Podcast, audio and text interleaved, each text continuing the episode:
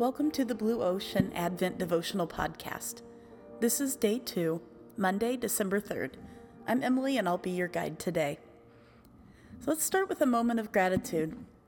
I'll give you 20 seconds of silence to think about something that you're thankful for, why it is you appreciate it, and then to thank God for whatever that is. Let's begin now.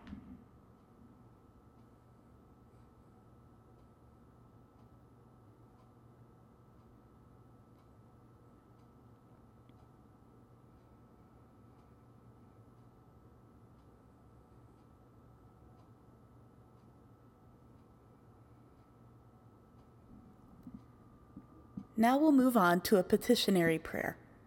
So today we'll pray for someone that we care about, saying, God, give my loved one, and you can name them if you'd like, give my loved one hope for blank. So, for example, God, give my mom hope for a happy future.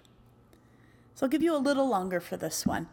Let's take about 30 seconds of silence to pray.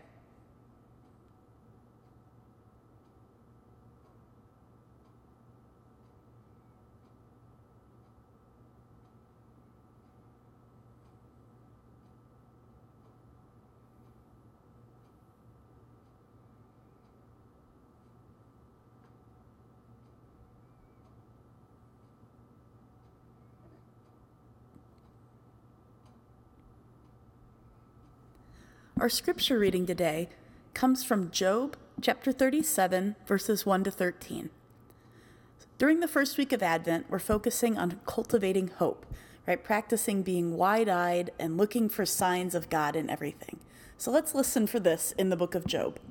I'll be reading from a translation called The Message, and it goes like this Whenever this happens, my heart stops. I'm stunned. I can't catch my breath.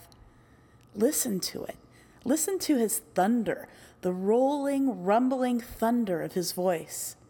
He lets loose his lightnings from horizon to horizon, lighting up the earth from pole to pole.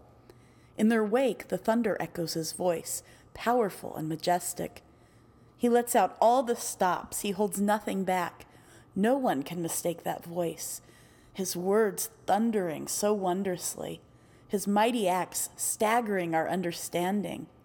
He orders the snow, blanket the earth, and the rain, soak the whole countryside.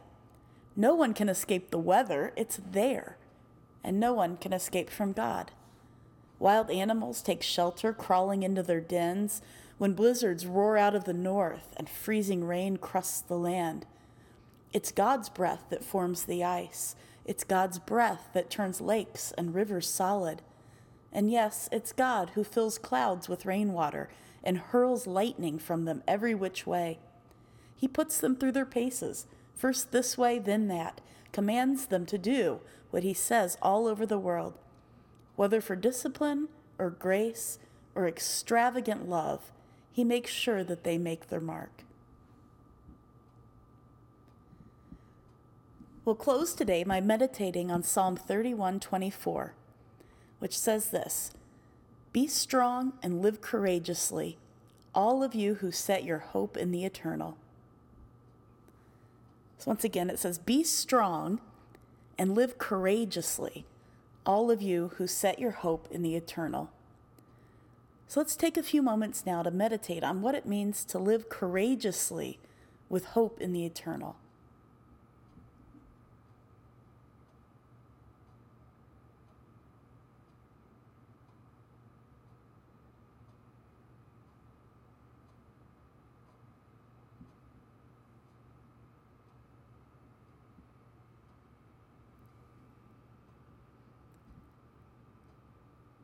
Our concluding prayer Creator, Almighty and everlasting, you have brought me in safety to this new day.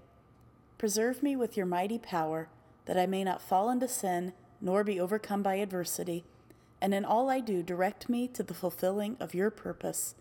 Through Jesus Christ my Lord. Amen.